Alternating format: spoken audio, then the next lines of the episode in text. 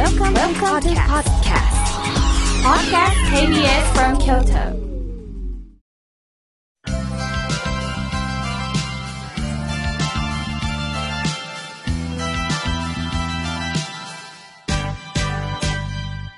心が笑顔になるには栄養剤が必要です。あなたには心の健康の秘訣、栄養剤はありますか？このコーナーでは、心の栄養剤というキーワードをもとに、様々なジャンルの方々にゲストにお越しいただきまして、ゲストの心の健康の秘訣を探っていくコーナーです。今週も先週に引き続き、この方にお話を伺いたいと思います。在京都フランス総領事、アンティスチュ・フランセ関西館長、ジュール・イルマンさんです。今週もよろしくお願いいたします。よろしくお願いします。さて、えー先週は、まあ、ジュール・イルマンさんにお仕事の話とか、あとは、井村さんの、まあ、ジュボーに行かれた時のお話を伺いました。さあ、そこで、皆さんも興味があると思うんですが、今回は、日本とフランスの文化とか生活の違いについてね、お話伺いたいと思うんですけども、日本に来られて、こう、新鮮に感じたこととか、びっくりしたこととか、何かありましたか？まあ私はと日本初めて来たのは20年前ですね。ああ、もう20年前に。はい、そうです。で、3回ぐらい、まあ、こう、えーその、その20年間の中には10年ぐらい日本に住んでて、えっと、お妻も、えー日本人ですね。あ、奥様日本人なんですか？そうですか。ですから、まあ、今は、えー驚かせることとか、まあ、もちろんまだありますけれども、そんなにたくさんないんですけれども、まあ、とても感動っていうか、まあ、かかそうですね、感動するのは、やっぱりその、えー日本とフランスのお互いの、えっ、と、愛というんですか、本当に、えっ、と、文化、あーみんなが、えー自分の、お互いの国の文化が大好きだと思います。で、今の仕事で、えーまあ、各県には、えー出張が多いですね。で、その県の中には、えっと、日仏協会がありまして、はいその日仏協会というのは、まあ、ほとんど日本人、こうやってて、で、みんなその、えっと、フランスの文化の推進とか、えー、する方ですね。京都にももちろん、えー、ありますし、まあ、今まで高松とか、えー岡山、広島、あー福岡に行ったんですね。えええっと、やっぱりそういう人を見ると、まあ、日本とフランスの文化は本当に、えっと、共通点がありますね。例えば、歴史とか、あと、えっと、ものづくりああ、ものづくですり。ね。あと、もちろん美食、うんかそういう共通点がたくさんありまして、それは、えっと、とても大切だと思いますね。じゃあ、例えば奥様が日本人でいらしたら、家庭の中ではどんな料理を食べていらっしゃるんですか？えっと、大体はですね、はいえー、まあ、えー、日本の家庭料理を食べてます。え まさかおでんとか。そうですね。おでんとか、まあ、その、えっと、えー、豚じゃがとか、そういう、ええ そういうことを。ジブル・イールマンさんが豚じゃがって言葉を、新鮮ですね。で、週末ぐらいには私はお料理を作って、今度はまあフランスの簡単な家庭料理になるんですね。いいですね。ジュール・イールマンさんも料理を作ってくださるんですか？そうですね。やっぱりいいですね、時々。お奥様のお気に入りは何ですか、はい。まあ結構、うん、みんな、みんな食べてますので美味しいんじゃないかなと思うんですね。そうなんですか。羨ましいですね。そうですか。その、まあ、奥様が、やはりこうね、パートナーとして、ジュール・イルマンさんと結婚なさったんですが、まあ、私も女性として、今、まあ、仕事をしてるんですけど、どうですか？イルマンさんから見て、日本の女性っていうのは、どんなイメージですか？日本の女性、えーはい。フランス人にとってですか？ええ。まあやっぱり、えっ、と、よく日本の女性について考えると、えっ、と、京都にたくさんいる、えっ、と、ね、舞子さんとか、芸子さんについて考えるんですよね。えーでも、えーフランス人思うより、えっ、と、日本の女性は気が強いと思いますね。それは、どういうところで？いとてもいいことだと思いますけれども、やっぱり、えっ、と、こうやってニコニコしてあまり言葉は言わないのイメージよりも、本当に、えっ、と、まあ、えーうちにはとても、おえー本当にそ存在があって、えーたくさん、まあ、意見も、おおこうシェアしていただいてとてもいいことだと思います。そうですか。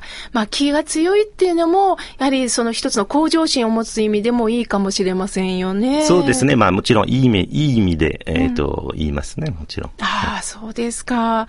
それともう一つお伺いしたいのが、あの、今、どんどん日本でも、まあ女性の仕事の意識がね、高まってきてるんですが、どうですか日本の女性の仕事っぷりを見られて。そうですね。まあフランスにはもう長い間、えー、フランスの女性は、えー、仕事をしながら、えー、家族の生活もできる。ですから、えっと、子供をできて育って仕事をしてる。それは昔からあって、それで、えっと、フランスの出生率が結構高いですね。今はフランスの出生率は2ぐらいですから。そうですか。ということは日本はそれより低いんで低いですね。ねそれはやっぱりね、えっと、こう、仕事と、おまあ、その生活、個人の生活は選選ばない方が、えー、いいんだと思いますね。あの、私から見るとフランスの方ってね、なんかこう、自由人っていうイメージがあるんですね。で、その自由っていうのは好き勝手やってるっていうことじゃなくて、なんか縛られない。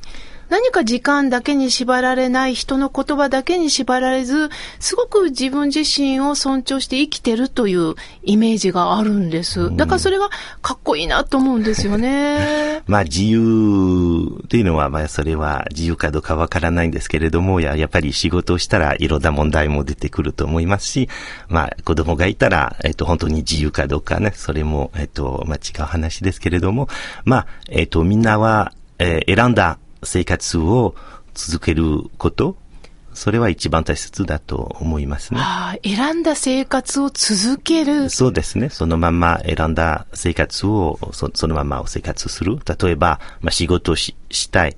子供も欲しい。まあ、その子供できて仕事をする。で、別に仕事をして、仕事、えー、子供をして仕事を辞める。って言ったら、まあ、もちろんやめてもいいんですけど、まあ、金額的にできれば。ですから、えっと、自由よりも、やっぱり好きな生活をした方が、大切だと思います。すると後悔なく生きられますよね。そうですね。ねあの人から言われたからも仕方なしにやるっていうより、ちゃんと自分で選んだことを責任持って、はい、またそれをまた喜びとして生きていくという、そうですね。その責任を持ってはとても大切だと思います。あ、そうですか。またちゃんと奥様に手料理をね、作られるところも、ちゃんと陰ながら女性を応援してるお姿ですよね。いや、素敵だなと思います。さあ、そこで、先ほどの、あの、そのアンティスチューフランセの、あの、まあ、いろいろとこう発信、この日本に発信してるっていうことを、まあ、先週聞いたんですが、はい、えっ、ー、と、近々なんかこう、催してるものあるんですか？そうですね。やっぱり、えっ、ー、と、今度3月になるんですけれども、音楽ですね。はい。えっ、ー、と、フランス、京都フランス音楽アカデミーというのはもう30周年ですけれども、その時にはやっぱり、えっ、と、フランスから有名な先生たち、フランス・パリのコンセルバトワールの人とか、はい、えー、京都に来て、はい、で、えっ、と、マスタークラスですね、その授業をあげるんですね。え、普通だったらフランスの音楽、文化を学ぼうと思ったらフランスまで行かなければいけないんですが、そういった先生方が来てくれるんですか？そうですね。そういう考えでこういうことをやってます。もう30、30年前から。え、30年も続いてるんですか、はい、やってます。知りませんでした。で、それは、えっと、まあ、えー、授業をしてから、まあ、コンサート、ですから先生のコンサートも、えっと、3月行いますので、まあ、それは、えっと、アンスティチューフランセのウェブサイトにも、えー、見ていただければ、はい、えっと、いろいろ書いてあります。そうですか。じゃあ、詳しいことは、まあ、検索、ネットで検索していただいて、はい。いや、今、手元にパンフレットがあるんですが、あの、弦楽器、あと管楽器、あと、まあ、声楽の先生方の、あの、ね、一人一人の先生の紹介が出ております。はい。ね。で、えっ、と、インターネットがなければ、まあ、使いたくなければ、まあ、えー、その、アンスティチューフランセまで来ていただければ、はい。えっ、と、空いてますので、みんなウェルコムですので、えっ、と、まあ、きょ兄弟の、はい。兄弟専門前のバス停にありますので、はい、お越しください。ああ、そうですか。よろしくお願いします。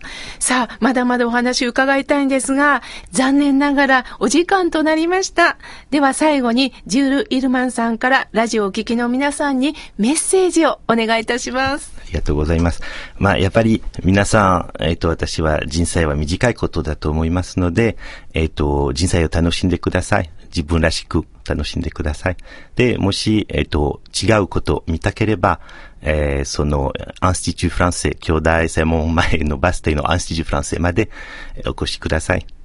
本当そうですね。私も今日お話を伺わないとわからないことだらけで、で、また日本から見たフランスではなくて、またフランスから見た日本、ちょっと離れたところからフランスを感じることによって、自分の人生がなんかね、広がっていくような感覚になったんですね。